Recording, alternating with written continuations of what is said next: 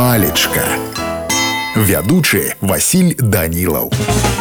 Прывітанне ўсім. Сябры сёння з вами разбярэм слова выток Слоўнік дае наступныя тлумачэнні. Па-першае, выток гэта месца, адкуль выцякае рака ручай. Таксама яно выкарыстоўваецца ў пераносным значэнні, звычайна ў множным ліку, азначае пачатак першакрыніцы чаго-небудзь. Напрыклад, вытокі культуры. Многія даследчыкі сцвярджаюць, што вельмі часта вытокамі прыказак з'яўляюцца песні, казкі, апавяданні і асабліва анекдоты, пісаў Саламевіч. Ну а калі казаць па-руску, то выток гэта істок.